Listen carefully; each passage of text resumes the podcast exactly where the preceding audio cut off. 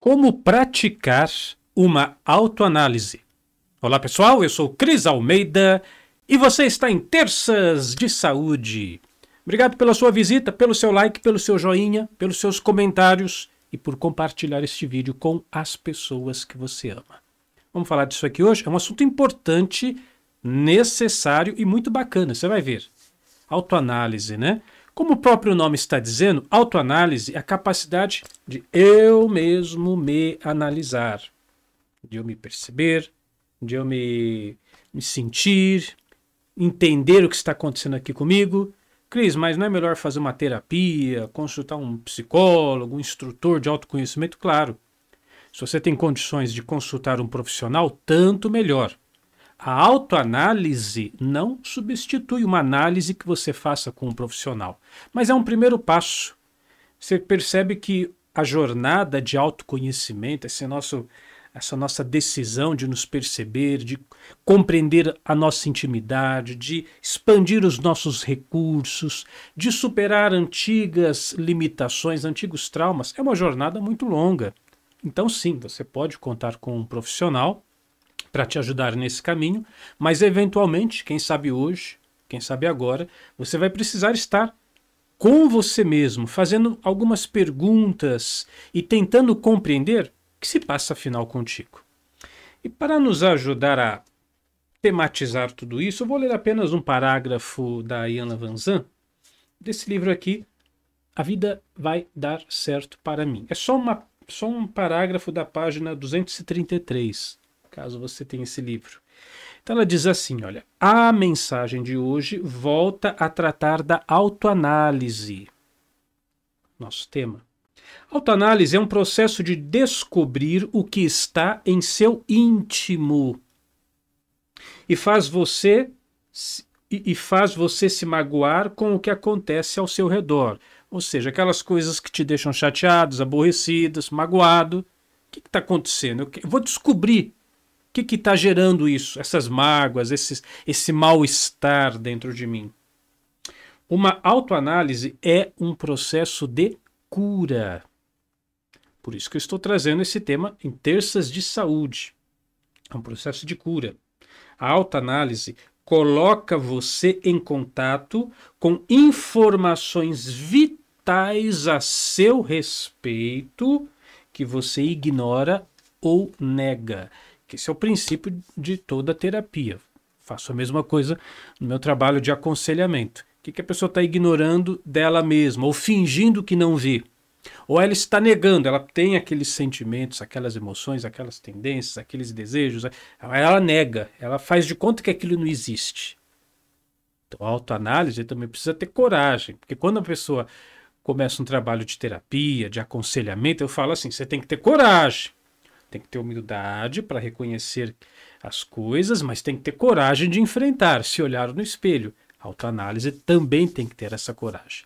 Bom, eu vou te ensinar então uma forma bastante simples de você agora mesmo começar a praticar a autoanálise com você. Então vamos imaginar a seguinte situação: você está com uma, uma emoção negativa, um, uma coisa uma coisa ruim dentro de você. Vamos imaginar assim, seguinte cenário. Você trabalha com vendas ou fecha contratações aí na sua empresa ou no seu próprio comércio e você perdeu uma venda que seria importante. Essa venda, sei lá, perdeu para outra pessoa, aí você foi ridicularizado por isso, ou o trabalho não deu certo, aí você fica com aquela raiva, né? Com raiva de, de não ter conseguido bater aquela meta, ou fechar aquela venda, ou de ter perdido a venda para uma outra situação. Então, a primeira pergunta da autoanálise, vocês têm que se perguntar: o que eu estou sentindo?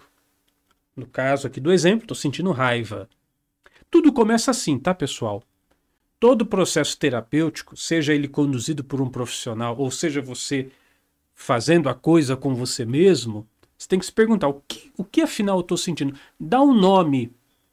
Dá um nome para aquele sentimento. Qual, que, que, como é que eu vou chamar essa coisa ruim que eu tô, que eu tô sentindo aqui dentro de mim? O que eu estou sentindo? No caso do exemplo, estou sentindo raiva. Essa é a primeira pergunta. A segunda pergunta: Qual foi a primeira vez que eu me lembro que isso, esse sentimento aconteceu na minha vida? Se eu olho lá no passado, se eu volto às minhas ideias, quando é que eu senti essa mesma raiva? Vamos pegar esse exemplo? Estou com raiva porque eu, sei lá, eu não vendi como eu queria vender, eu perdi aquela venda. Aí, puxa, me deu. Eu me lembro uma vez, quando era criança, lá na escola, educação física, eu perdi o jogo, eu não consegui marcar aquele gol e todo mundo caçoou de mim. Todo mundo. Ah, hoje se chama bullying, né? Naquela época era tirar o sarro, enfim. Todo mundo fez bullying comigo porque eu chutei errado aquela bola e eu fui motivo de chacota na escola inteira.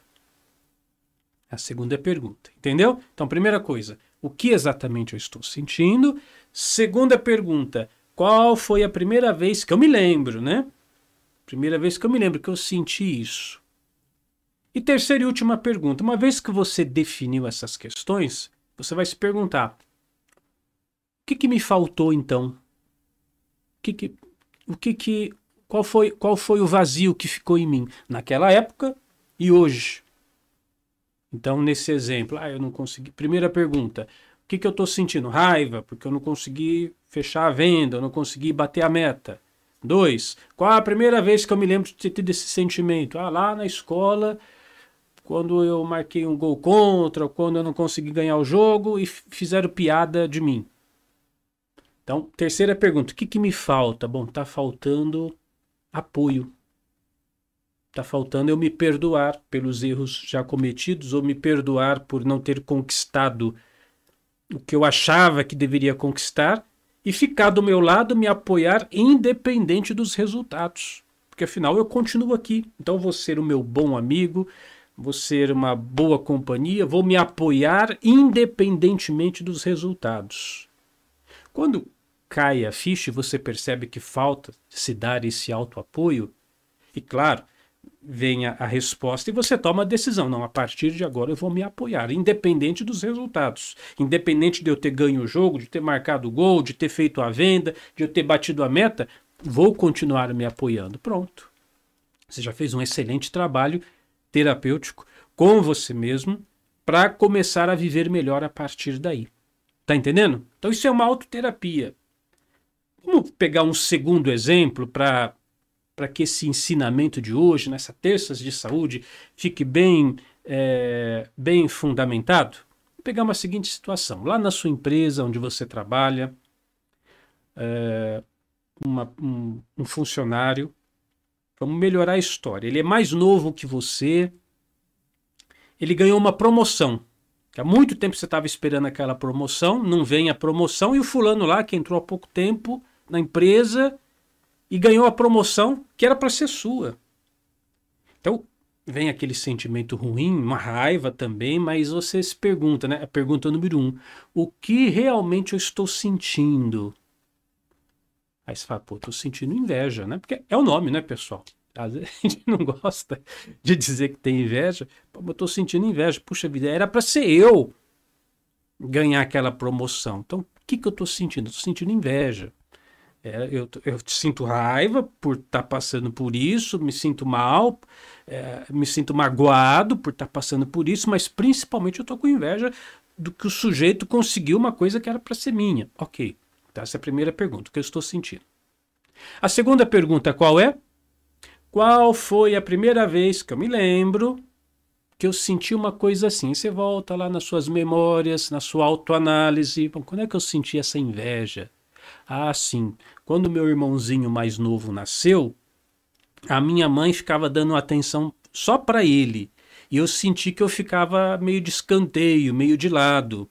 Então, me, Cris, eu estou falando aqui e me veio essa imagem. A minha mãe parece que preferia o meu irmãozinho bebê do que dar atenção para mim. Fazia comidinha para ele e o que sobrava dava para mim. Sei lá, alguma, alguma ideia aí. Então, você já descobriu na sua autoanálise a primeira vez que você se lembra. Bom, o que está faltando? Qual, qual foi o vazio?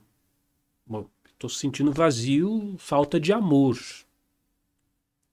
falta de, de ser aceito, falta de ser amado. Então está faltando amor próprio, né? Porque isso é um, um princípio terapêutico. Não posso esperar que as pessoas deem para mim o que eu mesmo tenho que dar, para mim mesmo. No caso desse segundo exemplo, sentir falta de amor, então quem é que tem, quem é que vai me amar? Quem é que vai preencher essa lacuna de amor na minha vida? Eu mesmo. Então estamos falando de amor próprio, que é autoestima. Então de novo, o que, que eu venho sentindo? Pá, inveja. Qual foi a primeira vez que eu me lembro daquilo? Bom, quando minha mãe teve o, o outro segundo filho, eu me senti colocado de lado. O que, que me falta? Amor. Amor próprio. Amor próprio. E aí você está fazendo de novo um trabalho de autoterapia. Como falei no começo, lógico, claro, sem dúvida nenhuma, você pode sim e deve consultar um profissional, uma pessoa capacitada para te ajudar, mas você já está aí, olha, nessa jornada de autoconhecimento, você já está avançando a passos largos. Está deixando de ser uma vítima das circunstâncias, das situações onde as coisas acontecem na sua vida e você não entende por que, que você sofre, por que, que você passa por aquilo, às vezes vai até somatizando, né? Mas não, você assume a responsabilidade pelas suas emoções, pelo seu destino, pelo seu caminho, entendendo e tomando as medidas necessárias para essa mudança. Então, essa é uma técnica muito importante Todos nós deveríamos dominar isso, que isso é básico do autocuidado. Eu convido você até o seguinte: volte esse vídeo, assista de novo, vá tomando nota dessas três perguntas e a partir de já comece a implementar isso na sua vida. Eu sou Cris Almeida, sucesso e felicidade para você.